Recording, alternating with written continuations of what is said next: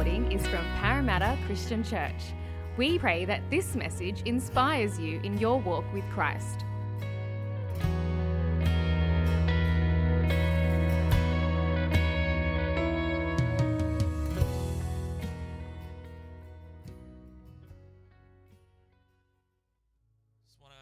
Well, this morning it's my privilege to uh, come around God's Word with us.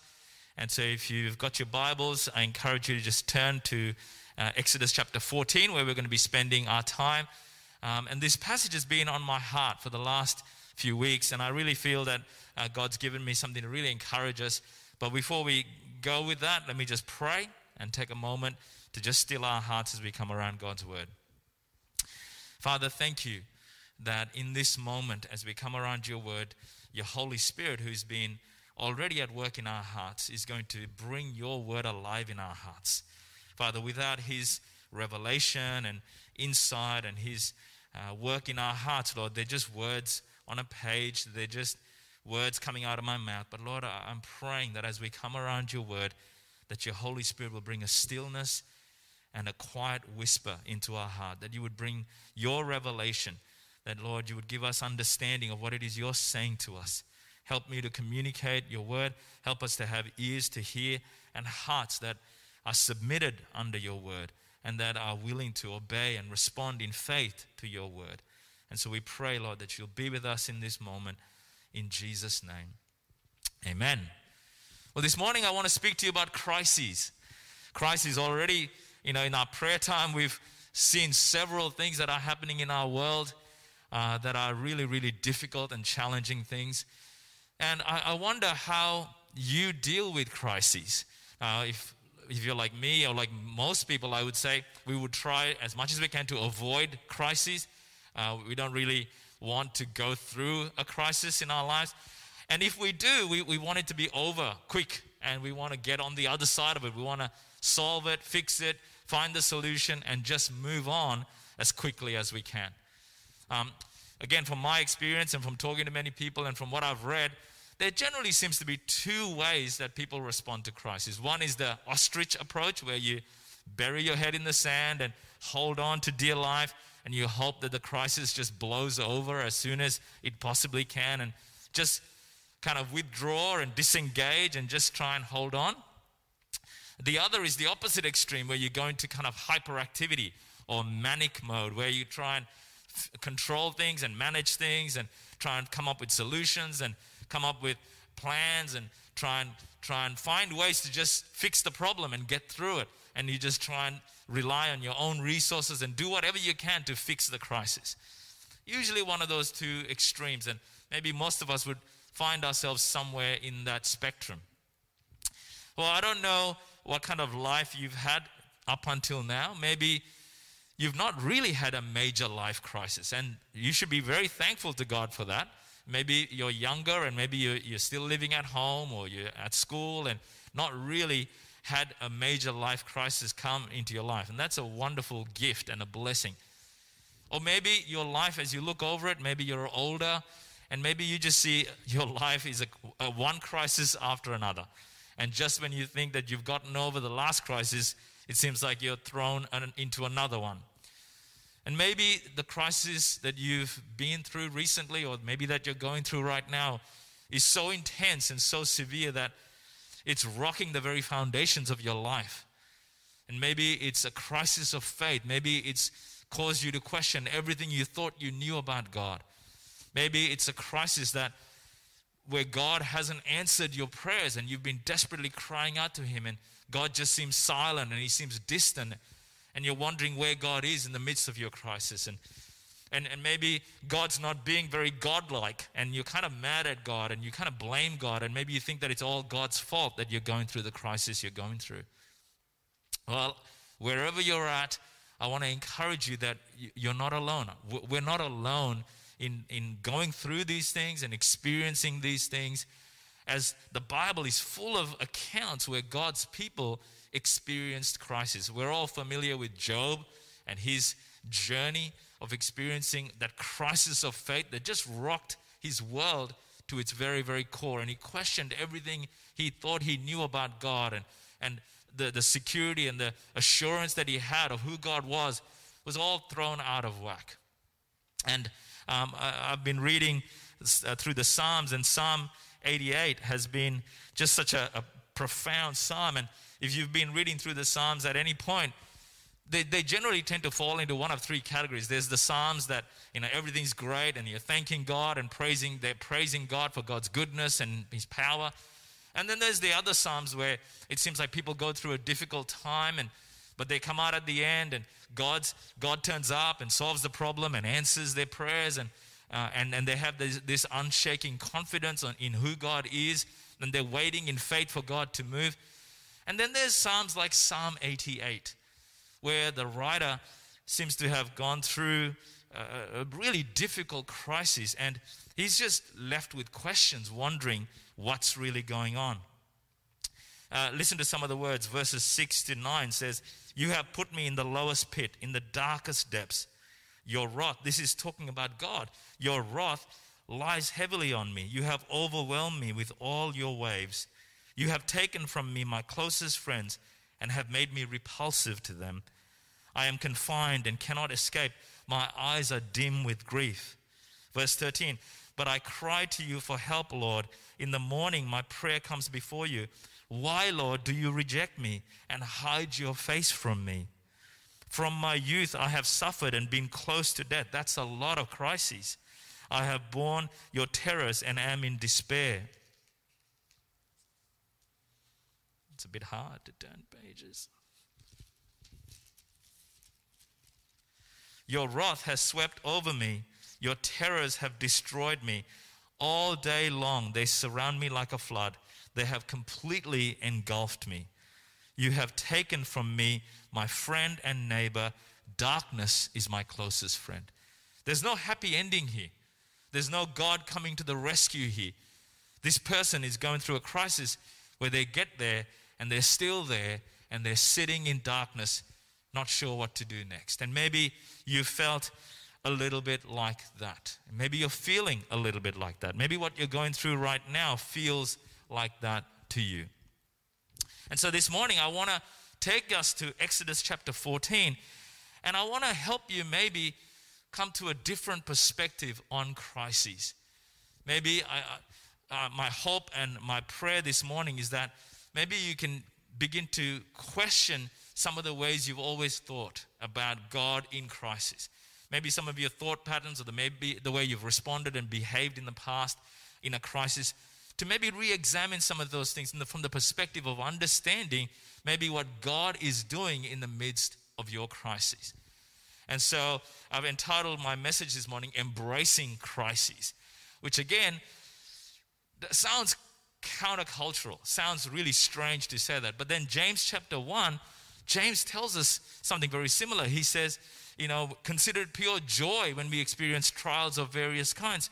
Why? Because in them, God is working. He's doing something in us. And I want us to bring that same perspective to Exodus chapter 14 and maybe learn some lessons and principles here that will help us think and understand differently, sorry, think differently and understand maybe the, the change process and the spiritual journey maybe that God is wanting to take us on in the midst of our crisis. And I want to share with you four principles that come out in this passage.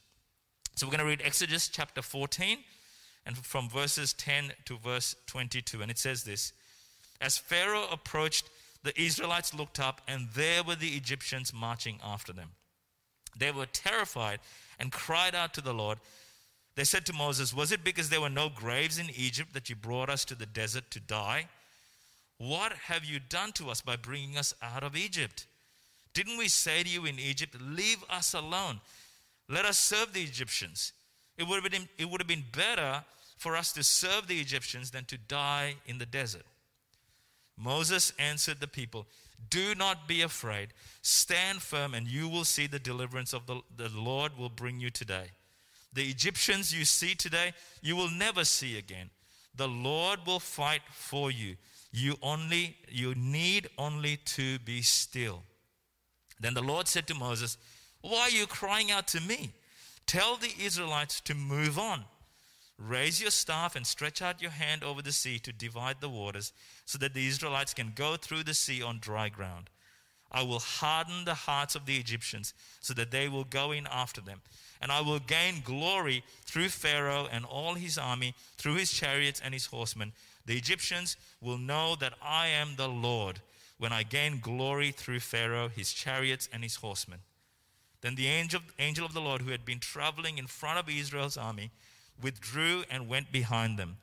The pillar of cloud also moved from in front and stood behind them, coming between the armies of Egypt and Israel.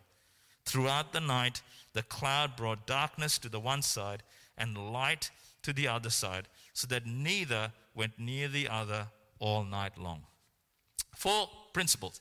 First one is that God is more in, interested in your change than in your comfort. When I read this story, I just think, God, surely there was an easier way to bring these children of Israel out into the promised land. God had promised them, God had told them that He was going to lead them from Egypt to the promised land. They'd already been through lots of challenges. They were running for their lives in the middle of the night. And, and then God brings them to this moment where they're stuck between literally the Red Sea and an army. Uh, the, a rock and a hard place is the kind of saying that we have. Now, if I was God and I was trying to get these people from where they were to where I want them to go, I would have tried to make things as easy and as comfortable as possible. But I see here, and I see time and time again in their whole journey experience, God's not interested in their comfort. He keeps bringing them to crisis moments, one after another after another. Because, see, God is more interested in transforming their hearts than making them feel comfortable. And I want to suggest to you that maybe that's kind of what God is doing in our lives too. And if we jump across to Deuteronomy 8, Moses tells them this when he's reflecting back on their, and on their story. He says this in verse 2 Remember how the Lord your God led you all the way in the wilderness these 40 years here it is, to humble and test you in order to know what was in your heart, whether or not you would keep his commands. He humbled you, causing you to, to hunger and then feeding you with manna, which neither you nor your ancestors had known, to teach you that man does not live on bread alone, but on every word that comes from the mouth of the Lord. Your clothes did not wear out, and your feet did not swell during these 40 years. Know then in your heart that as a man disciplines his son, so the Lord your God disciplines you. See, I want to tell you, friend, when you go through a crisis, when it feels like your life that was once comfortable and predictable and safe and you know you're enjoying and you're having a good time in one sense that is the blessing of God. But as we see in Israel's journey and Moses is warning to them, it's in those moments that we often forget God. We become self reliant. We, we think that we've got God all figured out. We, we, we can kind of anticipate what God's going to do, and we put God in boxes that we say, okay, this is who my God is. I, I know Him, and everything's good and everything's safe. Well, God is not interested in us being like that. He wants to keep transforming us and changing us. We have a saying that says, A rolling stone gathers no moss, which means if you stay stuck, stuff starts to grow on you. And some of us, particularly those of us who've been Christians a long time, we've been so comfortable in our lives. And our lives have become so predictable that we, we think we have formulas of how Christianity works and we've got it all figured out. We've got God all figured out. And into that space, God kind of steps in and brings a bit of discomfort to challenge us and to grow us because that's what He wants us to do. Now, throughout this message, I, I, thought that the metaphor of a trapeze artist will be a really helpful way for us to see this transition and journey process that God wants to take us on. And the first slide, I love this. It says a, tra- tra- a trapeze poem without letting go, there is no show. You know, and sometimes as Christians, we can be comfortable where we're just holding on to the trapeze and we're happily swinging back and forth and back and forth and having a great time. But that's not really what a trapeze artist is meant to do. And so God will come along and break the trapeze so that we are now in a very, very difficult place. because He wants to change us. He wants to bust out of the boxes that we put Him in. He wants to challenge the way we think. He wants to grow us in our understanding of who He is. So God is more interested in our change than our comfort. The second principle is that God is more interested in our surrender than our security. In our surrender than our security. Notice what happens. So we've got this Egyptian army coming at, at the children of Israel, the Red Sea in front of them, and their first response in verses 11 onwards is to say, Why did we come out of Egypt? Why did we leave this great place that we were living in? See, when we're in a crisis mode, when our lives are filled with anxiety, one of the things that we do often, like they did, is to retreat back to what is secure, what is familiar. We have another saying, you know, where we say the devil you know is the better, better than the devil you don't know. And that's this whole idea that we, we want to be in that place that is safe and secure and predictable. And we have these formulas in our minds that we, we retreat to, or our religious traditions, or our practices that worked for us in the past. And we try and do again what we've always done to try and help us through the crisis. But I love this. As we continue in the narrative, God often brings them to places where they have to choose between trusting God, surrendering to Him, and stepping forward into God's plans for them, continuing the journey forward into the promised land, or retreating back to the safety and the familiarity of the false gods and the false things that they put their security in in the past. And one of the interesting things that you'll notice as the narrative unfolds is that they tend to glamorize their past over and over again. Even here, for them to say it would have been better for us to serve the Egyptians than to die in the desert. I mean, just think how ridiculous that statement is. They're talking about the very people who are chasing after them, trying to kill them or trying to take them back into slavery. And if you jump over to chapter 16, this is the next crisis that they encounter where God, uh, where they're crying out for, for, for meat.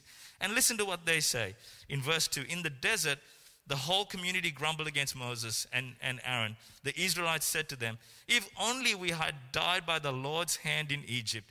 Listen to this. There we sat around pots of meat and ate all the food we wanted, but you have brought us out into this desert to starve this entire assembly to death. And if we jump ahead to Deuteronomy again, chapter 1, where again Paul, uh, Moses is now they paused. Moses is now reminding them of all of God's faithfulness in the past, preparing them to step into the promised land.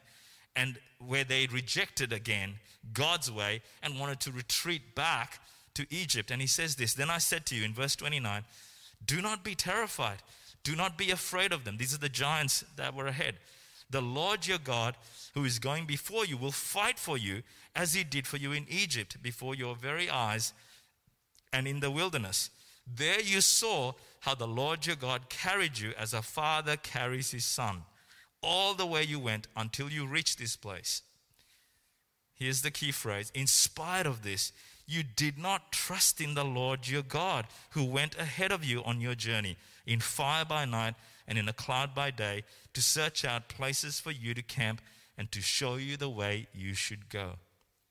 See, when we get to a crisis point, like the children of Israel did, like you and I will inevitably come to, remember that God is more interested in us surrendering to Him than in our security. And one of the things God will do in that transition process and journey is to expose the very things that we're putting our security and our confidence in the things that we've trusted in, whether it's our money, whether it's our intellect, whether it's our physical health. And right now, with COVID, as it's been for the last uh, year and a bit, that's kind of been what God has been stripping away in many people's hearts, exposing the, the vulnerability of those false gods, those false things that we put our security in, that we grasp onto and try and hold onto to give us that sense of control. And God is wanting to strip those away and saying, hey, I want you to surrender to me. I want you to trust me. I want you to move forward, not glamorize your past and tell yourself, oh, back in the good old days, how good was it? how wonderful it was, how great my relationship with God was, how great church was, how great the, the way my Christianity worked out, whatever it is that you're re- wanting to retreat back to in those moments of crisis, recognize that maybe God is more interested in you coming to a place of surrender than in actually finding security in the things in your past. And so when we're looking at the trapeze artist, for him to or her to move forward into the next one, to grab a hold of the next one, they have to actually let go of the one that they're holding on to and to experience what they call the gap the gap between where you've been and where you need to go. And this is what the children of Israel, God was bringing them to this point that the way was ahead, the way was forward, but their hearts kept wanting to go back. So I want to suggest to you that in your crisis, God might be wanting to expose and strip away the things in your past, the things of even yesterday, the, the way you related to Him, the way you knew Him, the, the box and the formula and the Christian tradition maybe that you've relied on that is not going to work for you anymore. Because God is wanting to change you and grow you to know Him in a deeper way and to surrender to Him in a deeper way. The third principle is also kind of related to this that God is more interested in revealing or showing you a who than a how. God is more interested in, in revealing Himself to you than a solution or a way forward or trying to help you understand necessarily what He's doing in this situation. Look at how it, the text brings us out. In verse 13, Moses says to them, Don't be afraid, stand firm, and you will see the deliverance of the, the Lord will bring you today. The Egyptians you see today, you will never see again. The Lord will fight for you. Need only to be still. There's no plan that's been given to the children of Israel. We are told about it in verse 15 that the Lord gives Moses the plan. And so here Moses is so confident that God will be faithful to his promise. It's the who that Moses gives them, not the how. But imagine if you were in this group of people and you're looking around and you look behind you and you see this Egyptian army chasing you down, and you're looking ahead and you see this the Red Sea that you're thinking, how are we going to get across this? And Moses says, It's okay, don't worry. Just see what God's going to do. Just stand firm. Be still, and you will see God. You will see God work. I know that I would have been going, Are you serious? Tell me what the plan is. Tell me what God's going to do. Tell me how He's going to fix this problem. Tell me how He's going to get us through to the other side. And then I can feel confident.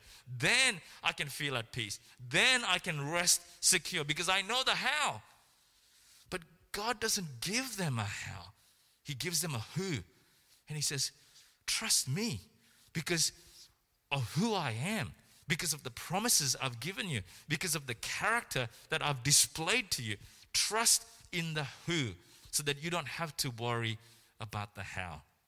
So in crisis, not only does God stir up our comfortable lives, not only does God expose the false gods, the, the idols, and we heard even with the Daniel story about the false gods that we put our security and our trust in, that we want to grapple onto, the past things that have worked in the past for us that we want to retreat back to old behaviors. But here, he, he, in this process, he wants to challenge what we know, what we've known, our intellect, our reason, our ability to understand, our ability to have insight, and that tendency that we all have as humans in crisis to say, just tell me what the plan is and everything will be okay. If I can just know what God is going to do, if I can just know what His plan is going to be, if He just tells me and I can understand and have insight into what He's doing, then that's all I need to know. But yet we see time and time again when the Bible stories unfold that God often doesn't give a how. And here's the crazy part even when He does give a how, it's ridiculous. The how that God says in verse 15 is tell the Israelites to move on. Like, if we stop there in verse 15 and you are part of the crowd and Moses just yells out, All right, guys, here's the how. Move on. Like, what, what would you have thought? Like, where? How? Like, are you serious? But I see time and time again in God's word, the hows, when God does reveal it, still are not really a how. Think about Jericho.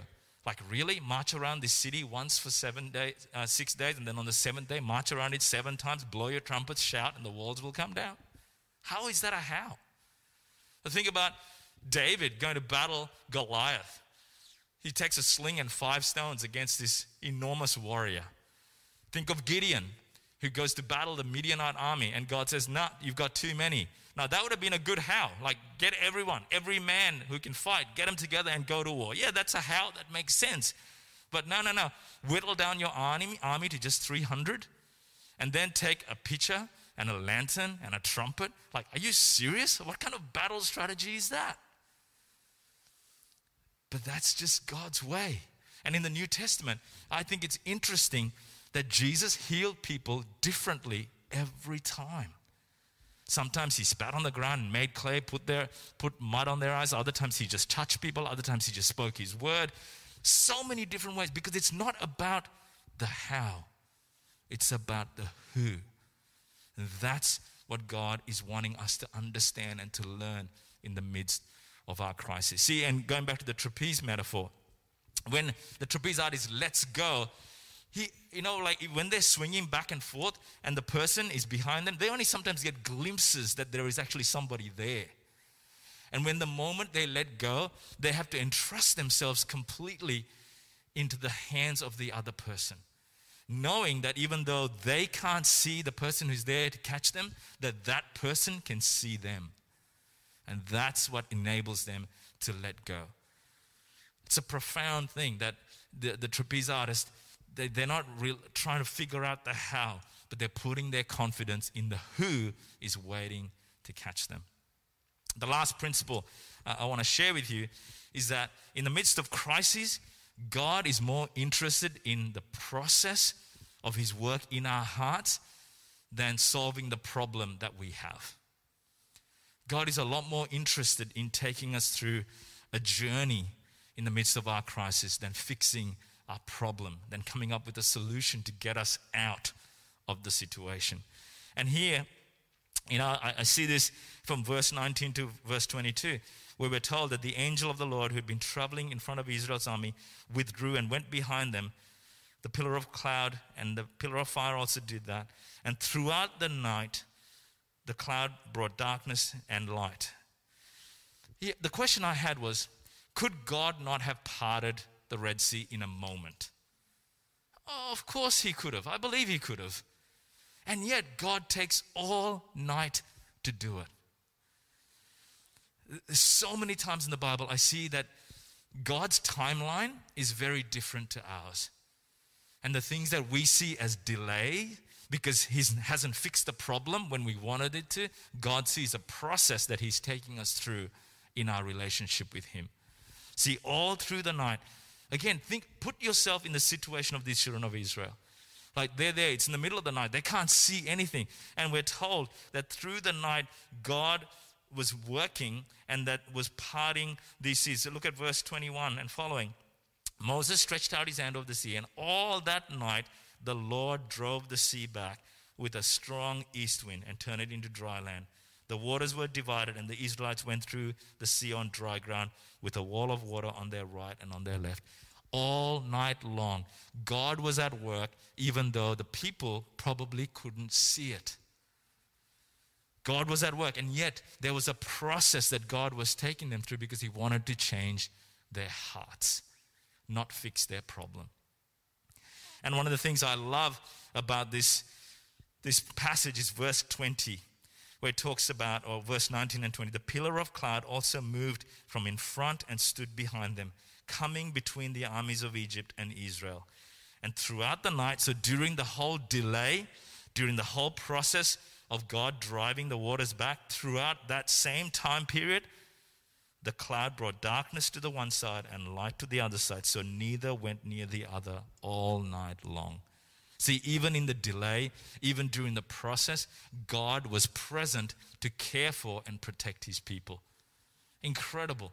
In the midst of the darkness where they couldn't see what was going on, they've been told to move forward, but they had to wait all night long before they had to they could do that before they could solve the problem before they could get away from the Egyptians all night long they had to wait and trust that God was at work even though they couldn't see it and yet God was present with them even in the gap and that's one of the beautiful distinctions between our experience and the trapeze artist you see when the trapeze artist lets go and before he can grab a hold of the hands that are waiting to catch him, he has to endure the gap. But a trapeze artist endures the gap alone. But the people of God never have to experience the gap alone because the Father has promised that He will never leave us or forsake us. Now, that doesn't mean we won't feel abandoned, that we won't feel alone, that we won't feel forsaken. When you read through the Psalms, you, you see that they, they felt that over and over again. But here and in the rest of the Bible, we are encouraged that the Father is always with us, even in the gap, because He is at work in the process, even as we wait for the solution. And God can do miracles. God does do miracles. He does heal. He does provide. He does protect. He does move supernaturally in our lives. He does open Red Seas and takes His people through. But sometimes He doesn't. But even when He doesn't, He's still present to be at work in our hearts. So, as I wrap up this morning, I want to encourage you that when you're going through the fire, just like Shadrach, Meshach, and Abednego, I want you to think about how you can meet with God in the fire and how you can see God in the fire. See, sometimes we're so busy when we're in the fire looking for a way out, looking for a solution, that we miss the Son of Man who is in the fire with us. And I want to encourage you that maybe in these two ways that I want to suggest to you, that you can meet Jesus in the fire. The first is lament or vent. Throughout the Psalms, I see the people of God crying out to God, pouring out their heart to God, in, and, and telling God their, their deepest feelings of, like we read in Psalm 88, their disappointment and their betrayal and their loneliness and the darkness that they're in. God is not afraid of us expressing uh, angry, hurt, disappointed, painful feelings to Him. The Bible has many examples of deep, gut wrenching lament where we pour out our hearts to God in the midst of our crisis. So vent. God is okay with that. The second strategy that I want to suggest to you in your going through your crisis is to question. To question. And again, the Psalms are full of this. Job's whole book is full of questions that he was asking God. But I want you to think about different kinds of questions. Generally, when we go through crises, and many times in the Bible, the two questions or two kinds of questions that we find time and time again are why me, Lord? Woe is me. Why me? Why have you done this to me? I'm such a good person. I don't deserve this. Why, God? And the other is, How long, Lord? How long do I have to put up with this? How long do I have to go through this? How long before you fix my problem? How long before you change my circumstance? We can ask those questions, but I want to suggest to you that God may or may not answer those questions. And many times in Scripture, He doesn't. So I want to suggest to you in your moments of crisis, and not just in crisis actually, any moment of your life because even in the good times, God is at work wanting to teach us to trust Him more. And we're more at risk at forgetting God in the good times and relying on ourselves in the good times than in the crisis. I want to suggest to you four questions that I think, based on these principles, that God is more likely to answer. And here they are. And as we conclude our time, I'm just going to end with a time of reflection and maybe allow you some moments to think through and sit with the Holy Spirit with these questions. Number one, God, what do you want to change in me so I can grow in my relationship with you? That's a great question. Whether it's in crisis or not. And I believe God, by His Holy Spirit, will answer that question. God, what do you want to change in me so I can grow in my relationship with you? Second question God, what do you want me to let go of and surrender to you? In other words, God, what are the idols in my heart? God, what are the false gods that I'm clutching onto, even within my Christian experience? What are the things I'm holding on to that I need to let go of? What are the wrong thoughts behavior patterns, responses, reactions? What are the boxes that I put you in? What are the limited ways I think about who you are that I need to let go of? I'm pretty sure God will answer that question. Third one, God, what do you want to show me about yourself? I think that's a great question. God, where do you want to blow my mind? Where have I limited who you are? You know, just think about the children of Israel. They, would never seen God open a sea in front of them. I mean, that's pretty amazing, pretty incredible. They never saw manna. We, we read about that. They'd never experienced anything like that. They've never seen water come out of a rock. I mean, the whole thing of a pillar of fire. I mean, God is bigger than anything we can imagine. And yet, so often, our experiences limit God to make him fit us.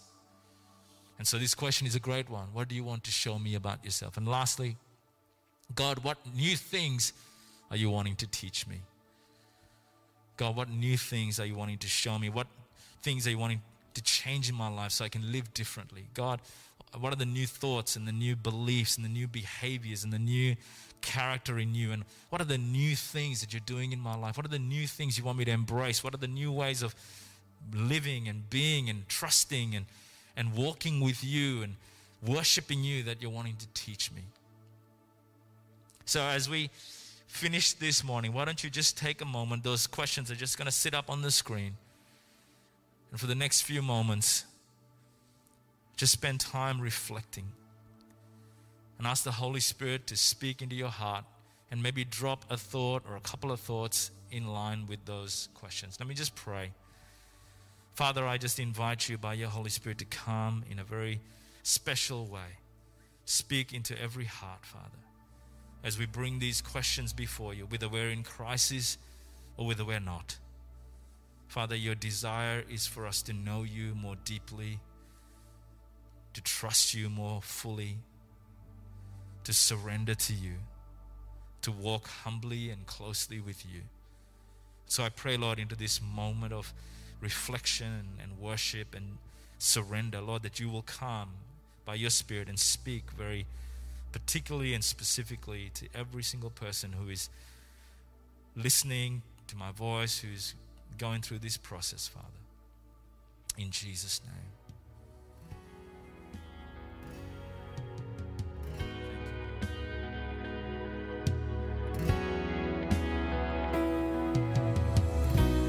Thank you for listening to the Parramatta Christian Church podcast. To hear other sermons or to find out more about our church, please visit our website at pcc.org.au